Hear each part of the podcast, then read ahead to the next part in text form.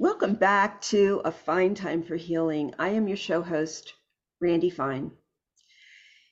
If you are already a, dis- a subscriber, thank you very much. Uh, if you are not, please subscribe to my channel. There are going to be two YouTube videos every week at least um, from my podcasts. And you can always give us a thumbs up. Please like them so that others know that it's an enjoyable experience. Uh, today we have with us Donald Altman. And Donald Altman, MALPC, is a psychotherapist, former monk, and award winning author of over 20 books and CDs on mindfulness and spirituality. And you guys know how I love that topic. Um, an international mindfulness expert, speaker, and trainer, he has taught over 15,000 mental health clinicians, physicians, nurses, and others how to use mindfulness interventions for depression, anxiety, trauma, pain, and stress related conditions. Um, and today we're going to be talking about his book that you can see behind him called Travelers, which is a fantastic story. So, welcome, Donald. Well, hi.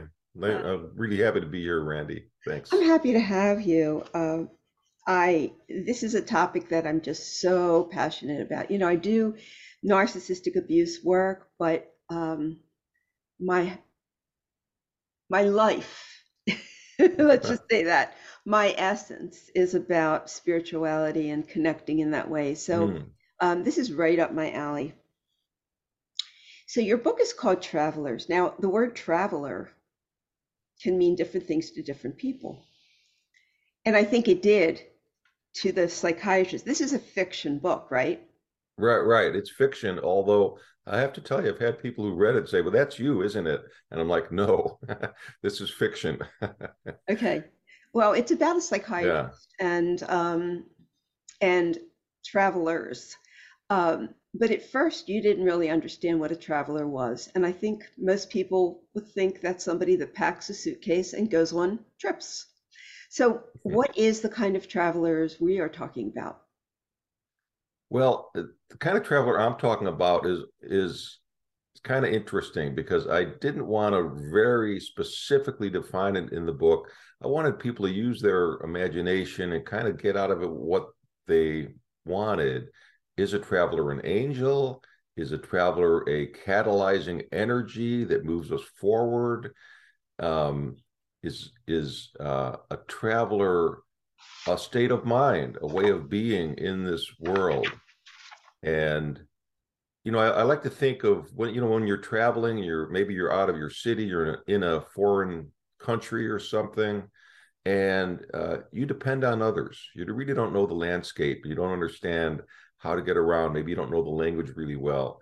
And so you're kind of vulnerable in that way and so I think of that we're all um, kind of travelers in that sense here on this planet, and that everyone we meet is is trying to find their way, and what we can do is to maybe help them if we're able to. And so that's what our psychiatrist in the story, he's the main character, the protagonist, but kind of the conclusion he comes to unwillingly in a way. I mean, he is a helper, but he's forced to kind of open up and see things in a fresh perspective. Yes, he is, and it's it's a a, fabulous story. Um, and this psychiatrist works in a psychiatric facility, inpatient psychiatric facility, um, where it starts off where he meets this this client called this patient named Mason, right? Right, um, right. And Mason presents very depressed, lethargic, flat, and um, and the psychiatrist takes it takes this on as a project to try to figure this out. But in the meantime, the psychiatrist is shown things that he's supposed to see and so and then it all comes together. So tell us a little bit uh, more about the story and then we'll get into yeah. details.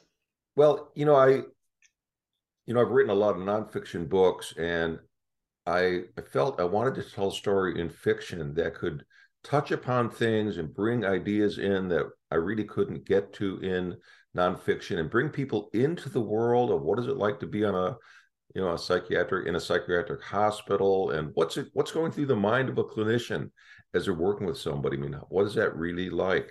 So i wanted to bring them into that world but I also wanted to bring them into uh, a world of you know how do you recover from grief and healing?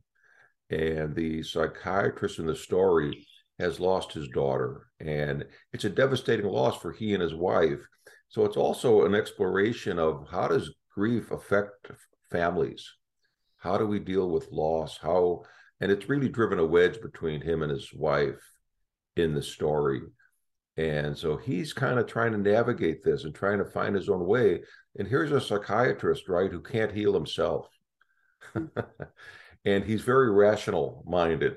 And and he meets this young patient as you said mason who starts to have these uh, non-ordinary uh, reality experiences which as a clinician you know you're supposed to diagnostically label somebody and pathol and ends up pathologizing them well you're a this or that right. right? And i've had clients i'm sure you have who have uh, come in to see me and they're oh i'm a i'm a, I'm a bipolar i'm a depressive I'm a, and they take that label to heart mm-hmm. and they you know slap it like slap it on their forehead and identify with it.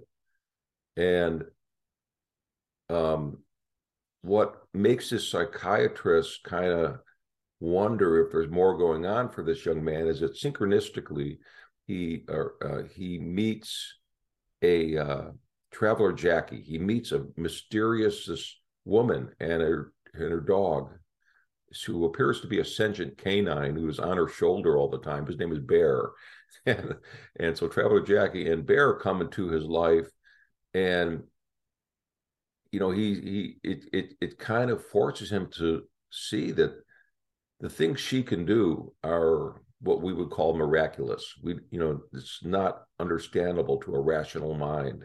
Right. And so he's he's forced to think about, uh, you know, how how are these things possible? What's happening here?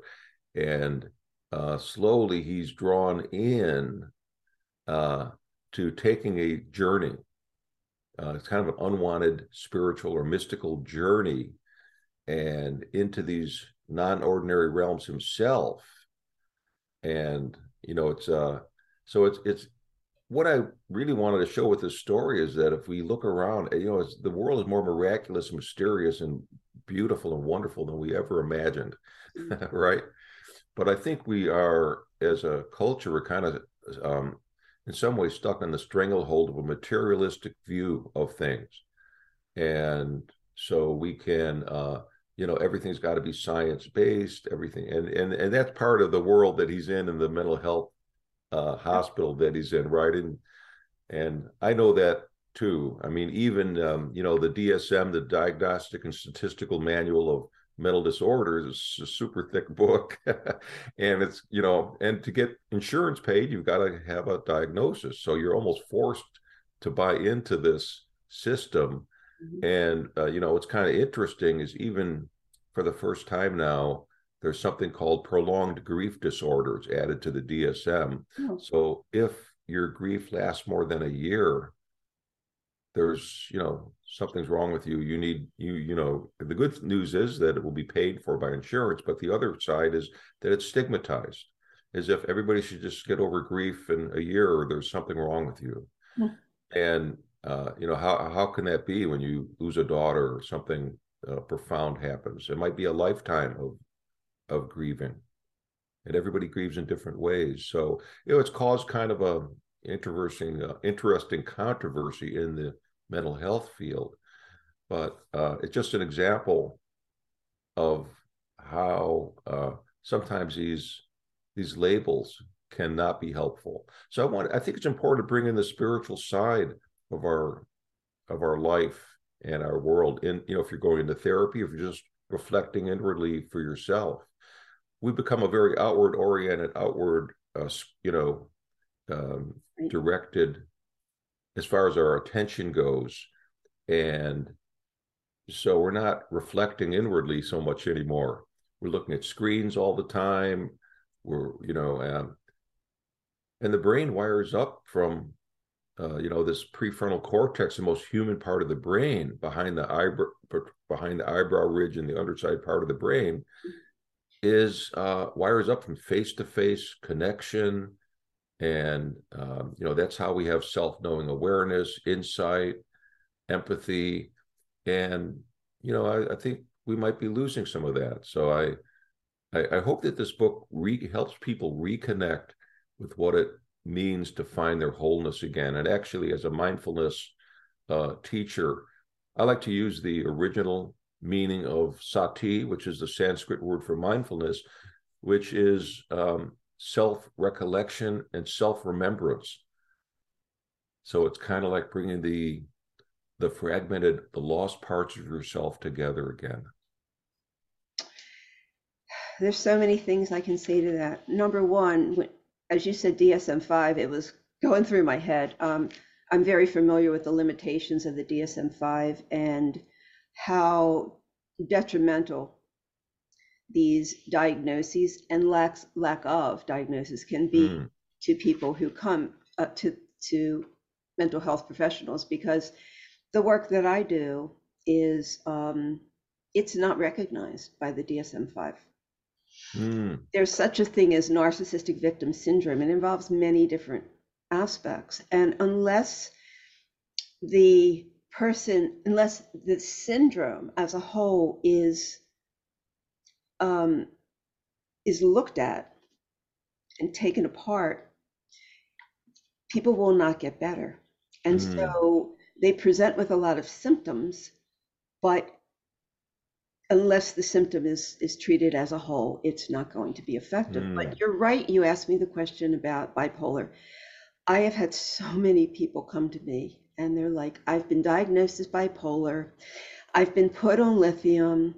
It was wrong for me. And I ask them about their behavior. You know, did you have three months or six months of manic? And, you know, no. Mm. But narcissistic abuse, the victim syndrome, can appear to be it. There's a lot of ups and downs. It's very confusing, but they're not long prolonged one way and then prolonged the other way. You know, so mm-hmm. it's it, there's a lot of misdiagnosis, Donald, and um, yeah, I, yeah, I the, the mental health field has a lot of work to do. Yeah, there are a lot of limitations there, and there's so much complexity to these human beings. We think that we can just take a pill and everything will be okay. And sometimes I'm not saying medication isn't helpful, but uh, mm-hmm. we have this kind of fix it, you know, mentality. You know, um, it's almost a mechanical viewing ourselves as mechanical, and but you can't. You know, you can go in and replace a battery on a car, but you can't just replace an emotion right? We're we're complex beings, and and uh, so well, yeah, what you're saying is, I, I really agree with you, Randy. There just uh, there's a lot that we don't know, mm-hmm. and they're very slow to embrace new concepts. So, yeah, yeah. And so, a lot of people, I would say most people that come to me have seen a traditional therapist and they tend to get worse because mm-hmm. they're asked to take responsibility for something they have no responsibility for. Mm. And yeah, it's very weighty. It's very guilt producing and shaming. So um, that's what I get. So you are a monk or well, I was a monk. You were a monk. I, okay. Yeah, my, Tell I, don't think my, I don't think my wife would like it if she thought I was a monk now. okay. This was prior no, to to your marriage. Prior, yeah, prior okay, to that. All right. And um, I had gone through a difficult time in my life. And think about the times when you really had to, really are ready to make changes when you feel that that things keep repeating or negative patterns in your life keep repeating and you just don't see a way out and that kind of happened to me and i uh and around that time i i met a monk somebody said oh there's a, a monk i'd like you to meet and so I went to meet this monk. He was a Burmese monk and uh, a well-known teaching monk from Burma who'd been in the U.S. since the 70s, I think. And uh, and the thing was, I felt from him such an incredible sense of kindness and compassion and availability. I mean, you know, I grew up in Chicago, and those kind of people uh, were not standing on the street corners of Chicago. In mm-hmm. fact, I don't think I ever met anybody like U Silananda, which was his name. Right. And uh, I found out he was ordaining, or he was um, uh, rather he was the sayadaw, which means the abbot or the head of this monastery, and that I could ordain uh, with him as the teacher. And I really wanted to know how did he transform and become this kind of person because nobody's born like this, obviously. Um, and as again, it was at a time when I'd gone through some challenging struggles, and so I was able to ordain and go into the monastery and discover that what he loved teaching most was the loving kindness practice. Mm. And that was what had transformed him. Uh, and it was an incredible experience for me. It wasn't I wasn't in the monastery for a whole long time. In fact, I went in realizing that I thought it would only be for a period of time. And in that tradition, it's the Theravada tradition, the old school of Buddhism. Uh, uh, you don't take a lifetime vow. You take a vow kind of like, oh, I'll be here today. Every day is a new commitment. Okay right? Yeah. So um, when I was ready to go, there's a beautiful ceremony for leaving the monastery. They hand back the robes and they they give you some precepts that yeah, I still practice today. Uh, and I continued to work with the monks even after I left. It was a beautiful experience for me. And one of the first teachings that I got actually was, you know, they have a straight razor and they and I had hair back then, and they shaved my hair off and held a lock of my hair in front of me and said, This is not you. And I was kind of shocked. But what do you mean that's not me? but it was about not identifying with, you know, uh, not grasping and attaching to the ego and to all the things we identify with. And I started to be able to, in the monastery, started to notice my thoughts that I was at war with a lot, by the way, which is the reason I was in there. And I started to notice that I could, you know, when I could grab onto these thoughts and they would pull me in different directions, or I could just watch them and and without grabbing on. And it was a very liberating experience for me to learn that. And so there were a lot of good, uh, you know, I, I think life affirming skills, and plus just the idea of of not harming, which is key idea in Buddhism and mindfulness actually i think the real purpose of mindfulness is to help us notice our own suffering and so that we can then uh, reduce suffering in ourselves and in others. So it was a uh, very important experience with and it's still with me. And it changed my whole life. I mean i after i got out of the monastery i started doing workshops on spiritual eating because i had previously been a mindless eater. And uh, and then people would come up to me after the workshops and they'd whisper whisper in my ear you know i have this anorexia problem or i have this bulimia problem and i realized well i don't know how to work with them so i went back to school went to graduate school and and then worked in an eating disorder clinic after i had left school and uh, yeah and well, i even at one point was the uh, vice president of the center for mindful eating a wonderful organization. It's an international organization. It's for clinicians, but also for lay people who just want to learn more about what is mindful eating.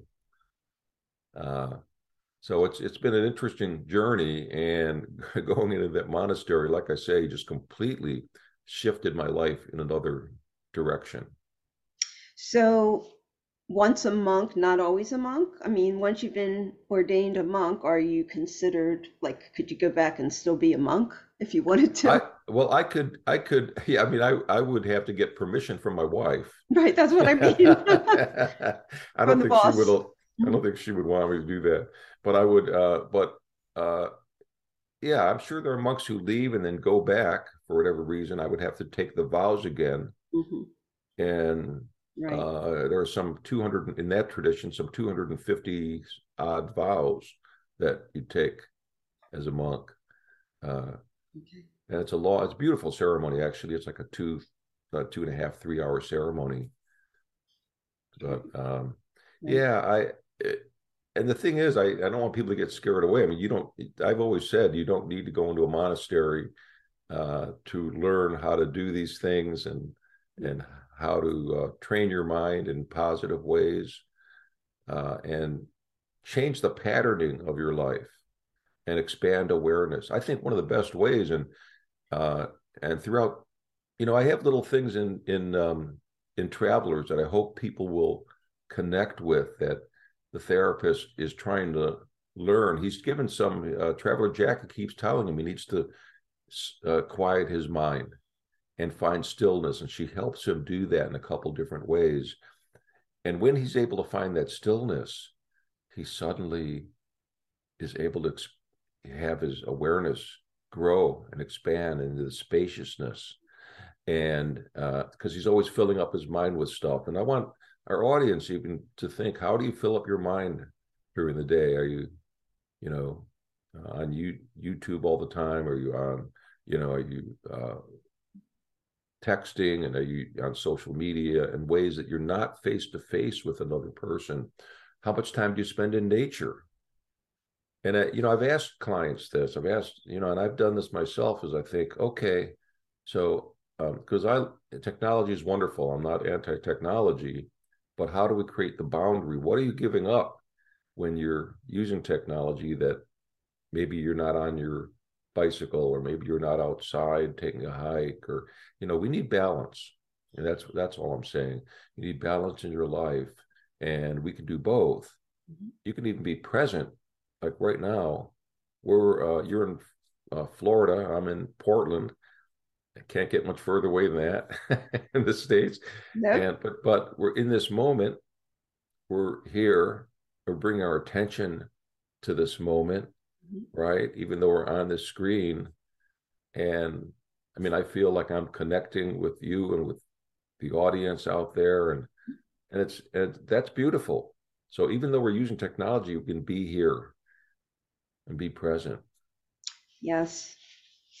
What I found, I've been doing this show for 12 years, and um, I've interviewed over 500 people. Mm. And when I started doing this show, I've always been a little woo woo. I mean, for years and years and years, long before other people were like this. I've always had spiritual beliefs and been connected, mm. things like that. And um, but I didn't have a community. Mm. And what I found doing this show, because I do tend to bring guests on that are focused in different areas of uh, spirituality and mindfulness, um, I've noticed how many people really are out there with these beliefs, but we've never been able to be mainstream because we've been judged. But there's enough people now that are into this that it's becoming a lot more mainstream. Um, I think that the spiritual side of healing is highly important. And it takes me, I don't jump into that with people right away because I don't mm-hmm. want to feel as if um, I'm going to go in that direction. But when I've known somebody for a while and I can find out what their level of connection is to mindfulness, consciousness, that kind of thing, um, it really helps when I know that they're open to this information. Because I know for me, healing, most of the healing that I've done in my life has been through mindfulness and consciousness and meditation yeah. and and and connection to something other than myself. And I know that this physical world is just a very small part of who we are. That is, wow, I couldn't have said that better. I mean, that is really kind of at the core of uh, travelers, too. This idea that there's so much more to us. There's a there's a quote in Travelers from uh, uh, that one of the psychiatrists he goes he's he, he thinks he's losing his mind actually in the story and he goes to a trusted supervisor who had been to India and done some different spiritual things, which kind of frightens him, the whole idea of that, because he's been very much by the book his whole life. And and she says to him something from an Indian sage back in the 19th century by the name of Vivekananda. Uh, Vivekananda was one of the uh, first persons to bring some of these West uh, Eastern ideas to the West in the late 1800s. And uh, but he but she says this quote from Vivekananda: "The infinite library of the universe is in your own mind." Mm. And and it's a yeah, it's really something, isn't it? Mm-hmm. And you know, we're we think about the outer universe a lot, but we don't often think about the inner verse, the this incredible vast connection that we have to all things. Mm-hmm. And when you open that up, uh, it can seem uh, is scary for some people at first if they're able to connect with that. Mm-hmm. And of course, if you go to a and, and, you know, and that happened to me when in my early 20s, I had a, a uh, major depressive disorder, which stemmed from uh, childhood uh, trauma. And so uh, I was very, uh, you know, in, in, at the height of it, I was had this oppressive depression, just a heaviness, right? Mm-hmm. And one night, lying in bed, I felt this sound and it got louder and louder. It was like in my head, like a freight train, vibration. Mm-hmm. And it was so loud. I didn't know if I could contain it. And and in that moment, it's funny, I made a decision. Is I'm gonna see what this is. It must be natural somehow. And it culminated in uh, this kind of almost oscillating energy and a, an out of body experience and I continued to have those intermittently, but I never told my psychiatrist who I was seeing at the time, which is probably a good thing. Mm-hmm. You've been would have been diagnosed as schizoid disorder or something like that, right? Yeah, right, right. Uh, but what it did was it gave me a sense of relief. I didn't say, "Oh, there's something wrong with me." Oh my God, I'm mm-hmm. seeing these things.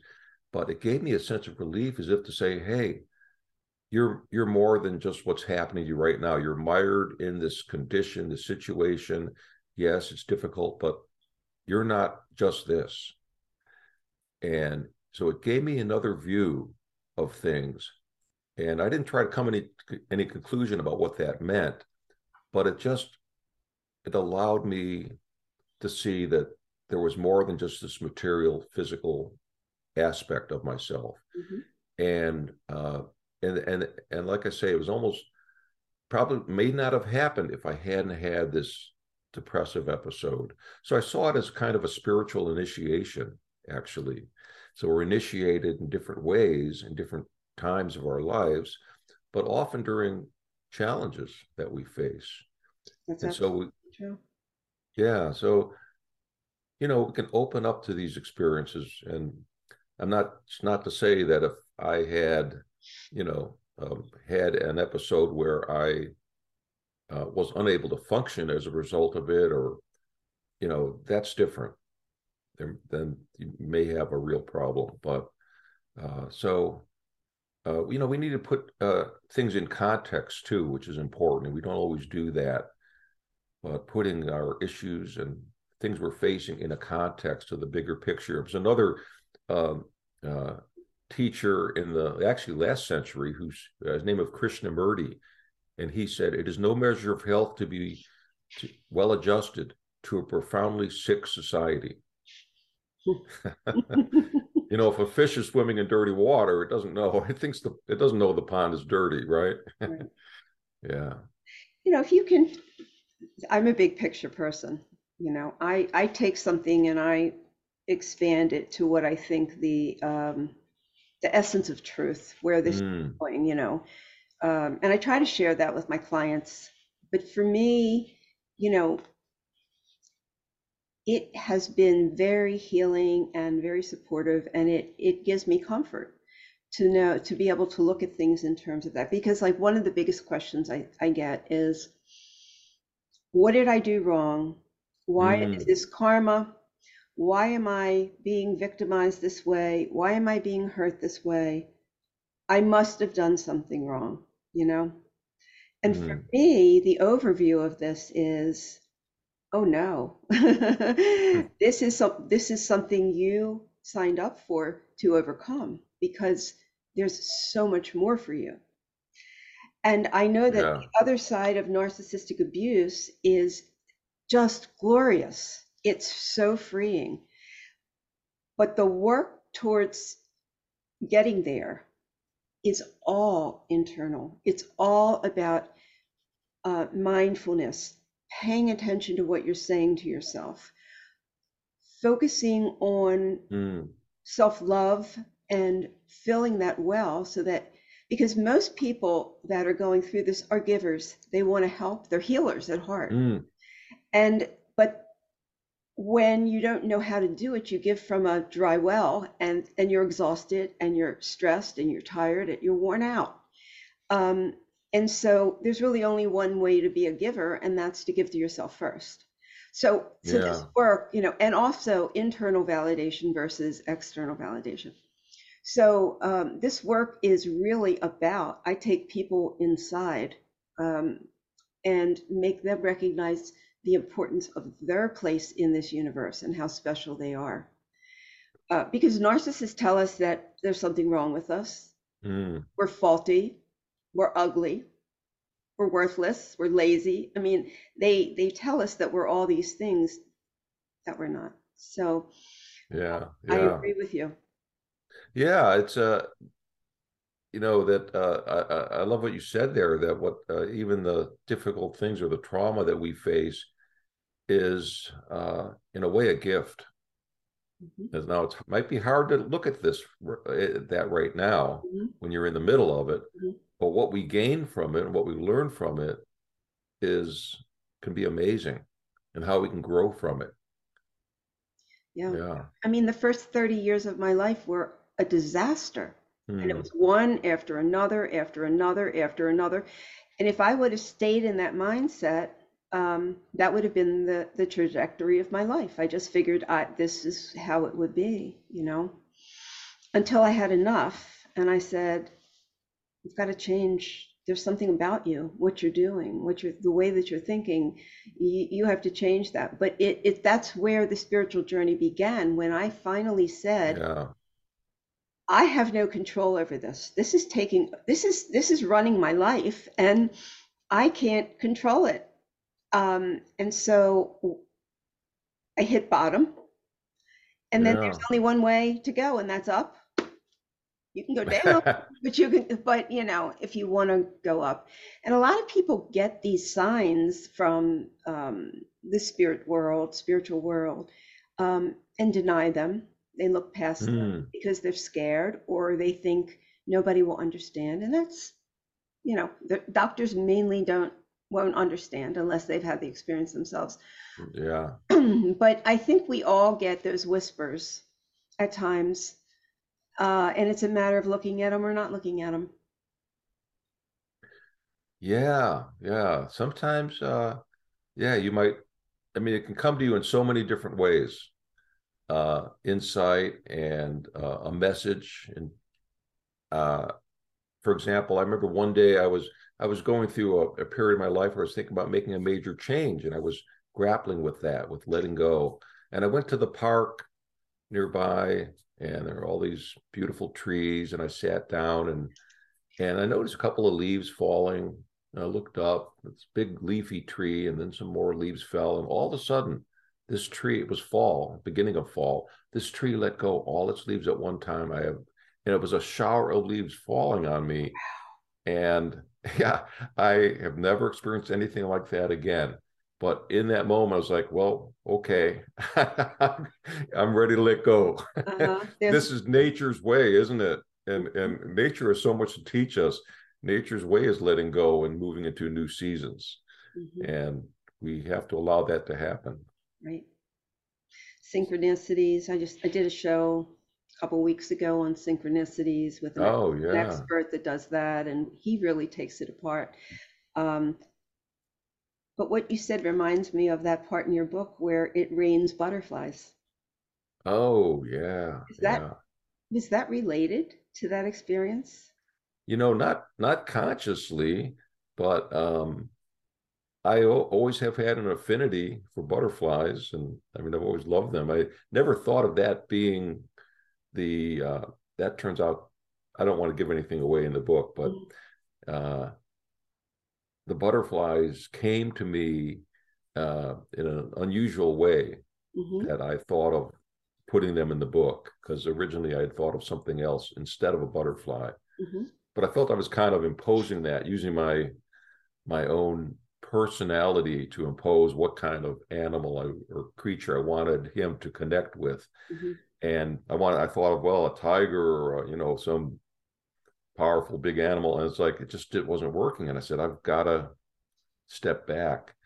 And then I did my hiking and you know sitting in nature, and suddenly this idea of the butterfly came to me.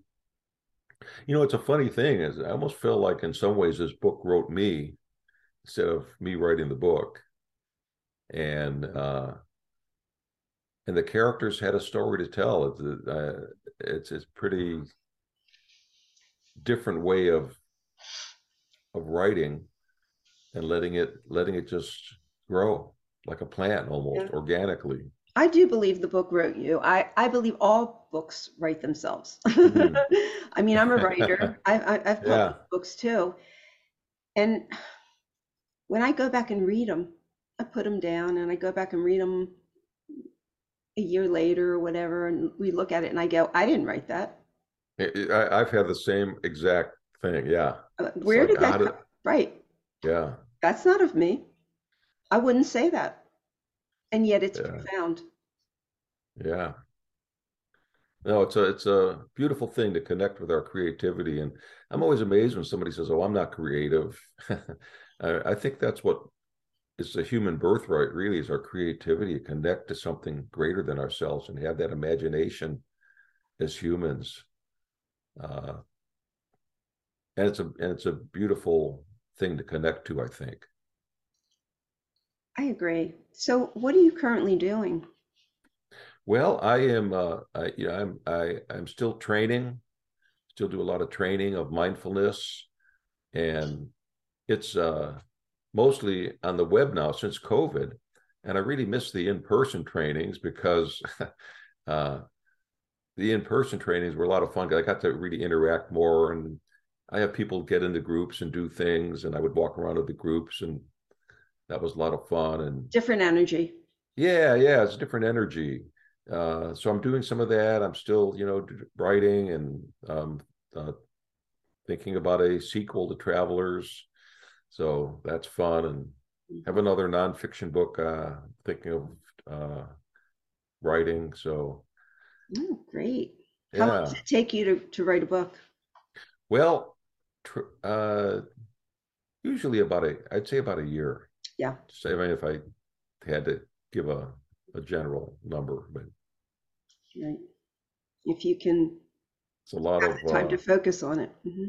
Yeah, a lot of time to focus on it, and I'm the kind of writer who will sit down every day and spend that time, uh, you know, focusing.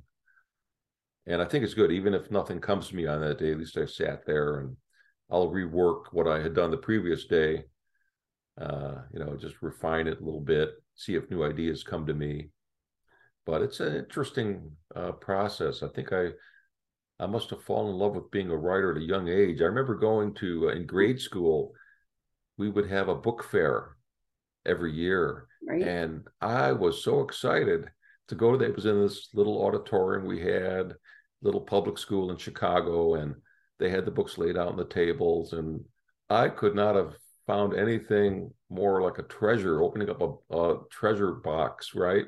With all these wonderful jewels of different images and colors and knowledge in there. It was just so fun, much fun for me. And of course, I wanted all the books. My mother would always say, "No, you can you can choose one." uh, and so that today, hmm. I think it's come full circle for me. I don't know if this is true of you as a writer, but the idea now that I can uh, connect with people from the other side as being the author of a book, and that people can see that book uh, somewhere and they can read that, uh, just brings it full circle that I was, uh, and I've always still enjoy reading. And yeah, um, have you have you found that it's come? So for that... me, for me, it just hit me on the side of it was like boom you're going to write i i was somebody who i hated english i never learned grammar I, it was the most boring thing in the world to me yeah i didn't i mean i like to read as a as a young adult but in school no i nev- never liked to read and then it was like you're writing a book and I said, okay. So I wrote it. I wrote it and I revised it and revised it, then sent it to an editor and realized I don't know how to write. And she gave me all these tips. And then I rewrote it several times and gave it back. And I learned through this process how to write. Yeah. Um, by making all my mistakes. And I learned grammar, I learned just the way to write. Um, and once I started, I love it. I'm a very creative person. I do a yeah. lot of creative things, but and I must do something creative every day. So if I can write, I'm satisfied. That's awesome. Yeah. Yeah, and no, it's a great way to reach people, and it's also a great way to get your your thoughts down. You know. Yeah, yeah, and I'm into you know I'm into giving people a lot of different practices, things that are uh, practical. And mm-hmm. so a lot of my books include those kinds of things. And it's fun for me to create tools for people too. I guess I just like that. It's like a oh. giant cross, it's, it's a giant puzzle putting a book together. And every word is a different puzzle piece. It is. Yeah. It is. It really is. It's it's a work, it's a you know, a work of love uh, it's a birth yeah. you you give to these to the book. So tell us about some of your other books. Well, um, you know, the first first book I wrote was Art of the Inner Meal, first uh, real nonfiction book, and I wrote that while I was in the monastery, actually. And that is, it looks at different traditions and how how they use food in a as a spiritual path, and uh, that was a, a, a fun book for me to write, and it was one of my first books that I did in uh, where I you know did a lot of research and uh, put that together. Uh, probably my most one of my most popular books is the Mindfulness Toolbox, and that is a book that um, is very popular with clinicians and with individuals, and it's got detailed handouts in there for anxiety, depression, stress, and and uh, and chronic pain. So it has a lot of really helpful tools okay. in there. Um, I'd like to cover that on an interview with you. Oh, okay. Yeah. yeah. So if I, you know, if you um, have your publisher send me a copy, then we'll schedule another date and we'll talk about oh. that because I think that would be really beneficial. Oh, great, great. Yeah. I'm happy to do that. I even have a book uh, that for people who want to learn mindfulness kind of from the ground up, like a structured way of learning mindfulness. It's called Simply Mindful, a seven week course and personal handbook for mindful living. Hmm. And that uh, has about 36 different exercises and mindfulness practices, but it's really teaching you mindfulness rather than just using an intervention. Some people actually want to learn mindfulness on their hmm. own. And so it's a self guided way to learn mindfulness. What is the first thing we should do when we're trying to learn mindfulness? Oh, that's a great question. And I would say a couple of things. I'd say one is uh, start where you're struggling. Instead mm. of trying to push away, right? Everybody's, oh, I need it. I need to be safe. I want to be feel comfortable. No, I think what we need is to look at the rough, the jagged edges that are, uh, you know, sharp against us, that might be, uh, you know, annoying us or irritating us in some way, and work with that and start to observe that, right? The second thing we can do is to breathe. Breathing is wonderful, just re- so regulating, and it it focuses us on our biological nature, right? We're so much stuck in our heads. We're very much a mental culture. And sometimes we forget we have a body. So breathing can help us get into the body. And also one of the great benefits of breathing, if you get in the body, research shows you're more able to name your emotions. You're able to sense what's happening in the body and connect with deeper feelings. Uh, uh, can I share a story about that? Sure. Yeah. So I, you know, I, I was working uh, with people who had issues around eating, and there was one woman who would, uh, she would go up to a drive-through and order copious amounts of food, two, three thousand calories at a time, because she had an uncomfortable feeling she was trying to make go away. And so, as we talked about this, and this was in a group setting, I said, uh, I said, well, have you ever tried to give a name to that feeling, what it is you're trying to make go away? And she said, uh, no, I never did. I said, well, here's something I'd like you to try to do is the next time you go up to the drive through, I want you to pause, just wait in the parking lot first and see if you can give a name to that sensation before you drive through to get all that food.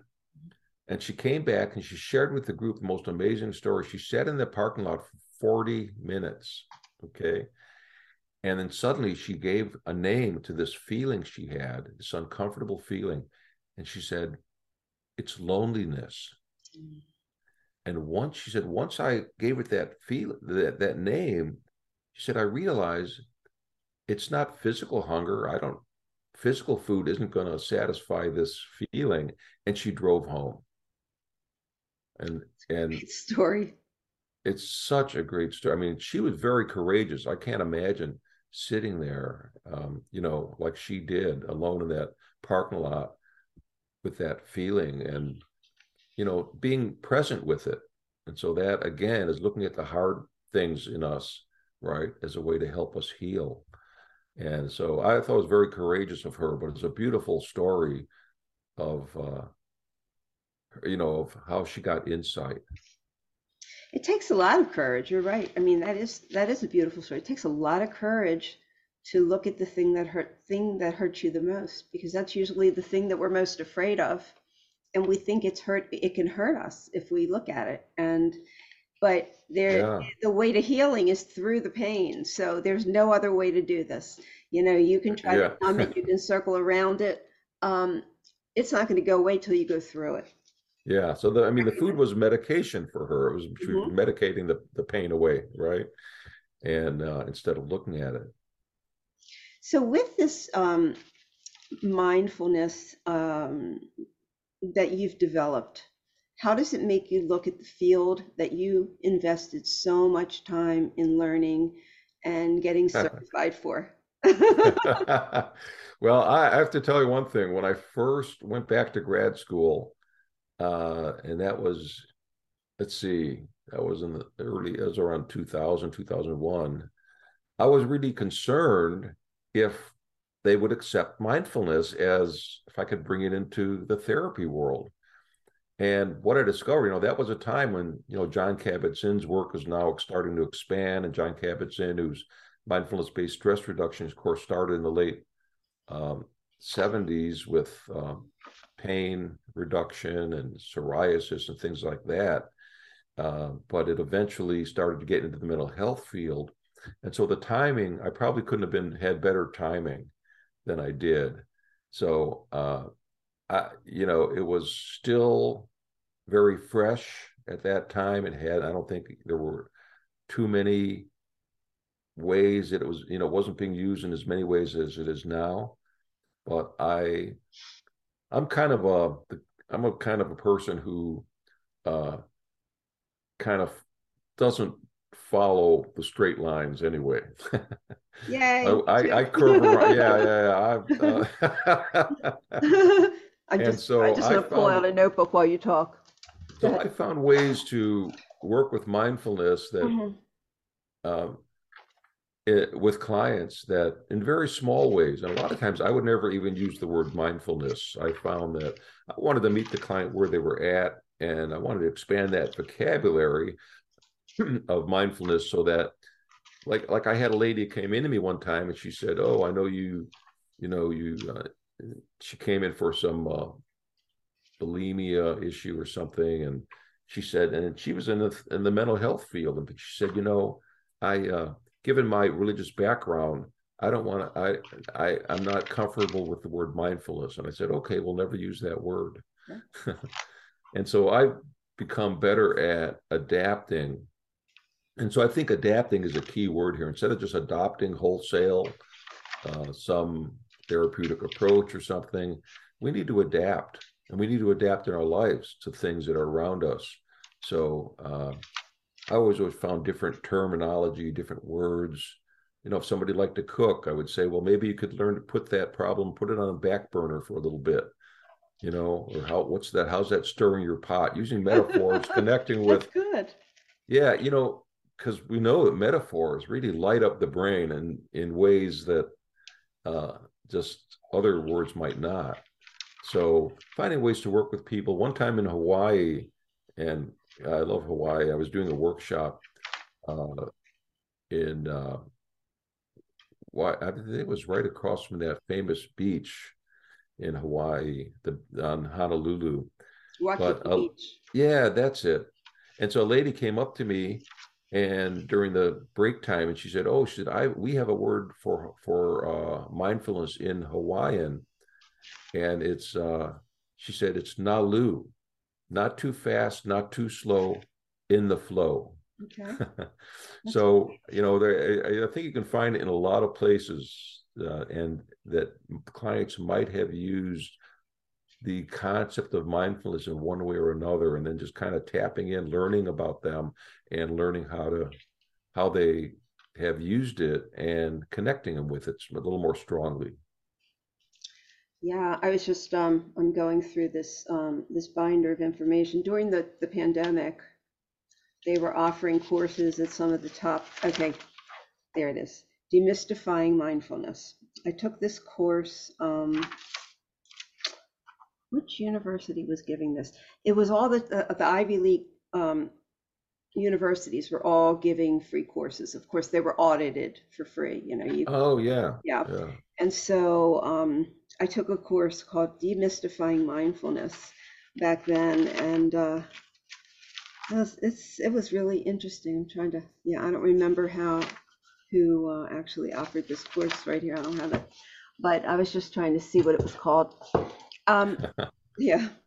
Well, you know, I, it's interesting because I my understanding of mindfulness and how to work with people has changed, and I hope deepened over the years that I've been doing this and I uh, again I don't I you know I look at it as a very a little differently than maybe some other people traditionally do, even though I understand the traditional aspects of it. How different? What is your what's different? Well, uh, just that I you know again I try to adapt it to people. I don't put mindfulness in a little box and say it's this, right? Um, I try to find ways for people to apply it in ways that they might also might already be doing but aren't consciously aware of it so it's bringing awareness up a notch right being aware of oh okay uh, i'm washing my hands i can feel the water here. Uh, you know as i'm washing my hands i can feel my hands moving i can feel my arms you know when i'm walking uh, out the door i can feel my arm reaching out you know, I can feel my feet on the floor. I can observe what's around me and oh, I can start to notice the colors. I can start to notice things. So it's they're already doing things, but in a maybe an unintentional way, not bringing intentionality. I'm adding a layer of awareness for them, and it helps them get more present. Uh, I like to talk about gratitude a lot in some of my work. And in the mindfulness toolbox, I have a thing called the GLAD technique, G L A D, which is an acronym. And the G means one thing I'm grateful for. And the whole idea with this GLAD is to get you out of your head and into your life, into seeing things a little more vividly. And G is one thing I'm grateful for. The L is one thing I learned, and that might be I learned something new about myself or even talking with you today, I've learned some new things about uh, narcissism and little thing, little, and I've learned about you and some of your experiences and how you work. So L is learn, uh, the A is uh, ex- is uh, accomplishment. So, what one thing have I accomplished today? And this is kind of an interesting one because we often think about accomplishment as that bigger goal at the end of the rainbow. But I like to have people think about their day to day accomplishments. Uh, you know, uh, getting enough sleep, getting enough nutrition. I think getting dressed in the morning is highly underrated as an accomplishment. so we need, you know, we need to give ourselves that pat in the back uh, for all the little things we do, without which those bigger goals would not be possible. Hmm. And then the D is delight. What one thing brought you a sense of uh, of uh, joy today? What one thing made you laugh or smile, right? And uh, or one beautiful thing that you saw. So, uh, and when I gave this GLAD to a man who he was severely, acutely depressed, and it was the winter in Portland, and so I told him about this, and I said, I, I said, every time you go through a different threshold, a threshold could be a lot of things. It could be walking into another room. It could be looking out a window into a new view. It could be every time you get in your car. But every time you enter a new space or cross over a threshold, I said, I want you to look for the GLAD. And he came back uh, and I said, So how did that check me in with him? How did that uh, work with you? And he said, Well, said, I noticed a bird chirping that reminded me of springtime and it gave me hope. Oh. yeah. I like that. Uh, gratitude is is is a very important part of my work. And when I feel somebody oh. really stuck, yeah, I'll say, for the next week until you see me, I want you to focus entirely on gratitude. I, mm. I want hmm. you to look at everything a different way. I want you to be, you know, you find things to be grateful for, uh, because it takes you out of your head. Yeah, and it puts things in perspective. You know, and what you were talking about, um, you know, the senses and uh, you know, what what you're talking about really is living moment to moment, living in the moment, being very present yeah every yeah. moment because when you're doing those things when you're using sensory you know you're using your sensory uh, whatever's and um and you're you know you're just noticing things um you're not in the past and you're not you're not in the past where you have regrets and pain yeah. and not the future where you have fear so true yeah absolutely right you know so really, it really disturbs me. Not, not you. Really disturbs me um, that they've got this word woke, talking about mm. talking about our society and and how people have become. And the word woke, you know, it used to it used to be awaken, you know, for right, spirituality. Yeah. Now they're saying they're woke, and I think it's really misleading because I don't believe they are woke. What is your thought? well, maybe it's broke, not woke. That's good. That's good. Well, anytime you're trying to impose your ideas on another, uh, you know, uh,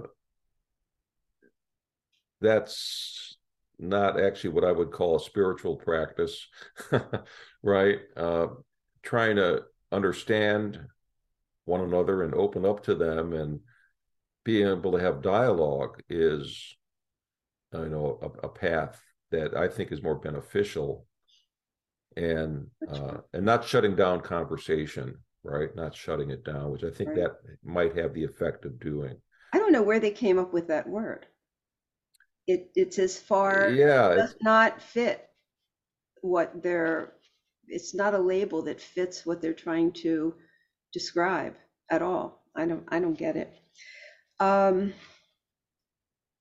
so, do you have a website?